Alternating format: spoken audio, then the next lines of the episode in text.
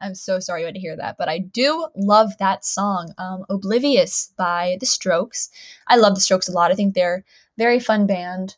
Um, that's from their EP Future Present Past, which is actually the first EP I listened to. And one of the I've only really listened to that and Angles, which I feel like is very backwards. People tend to listen to um, Room on Fire. I think that's the name of the one with Reptilia, but I have not listened to that album, so maybe I should get on that. But I think Future Present Past is a great EP. Drag Queen is actually my favorite song off of it, but I can't play it on air. So if you have your own time, I'd suggest listening to Drag Queen because it is so good. And next up, we have Undertow by Warpaint, which my friend played for me, and I'm stealing it from him. So sorry, Danny.